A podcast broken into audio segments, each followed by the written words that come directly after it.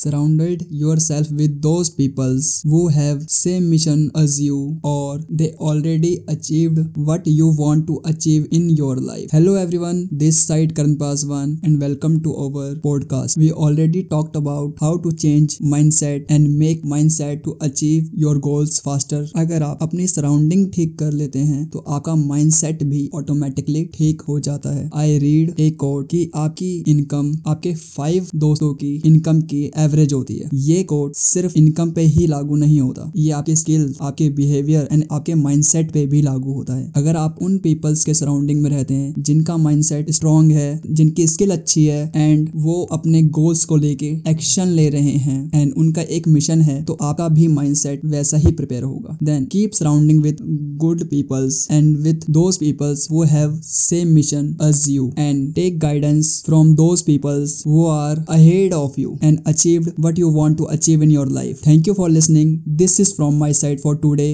Signing off, Karan Paswan.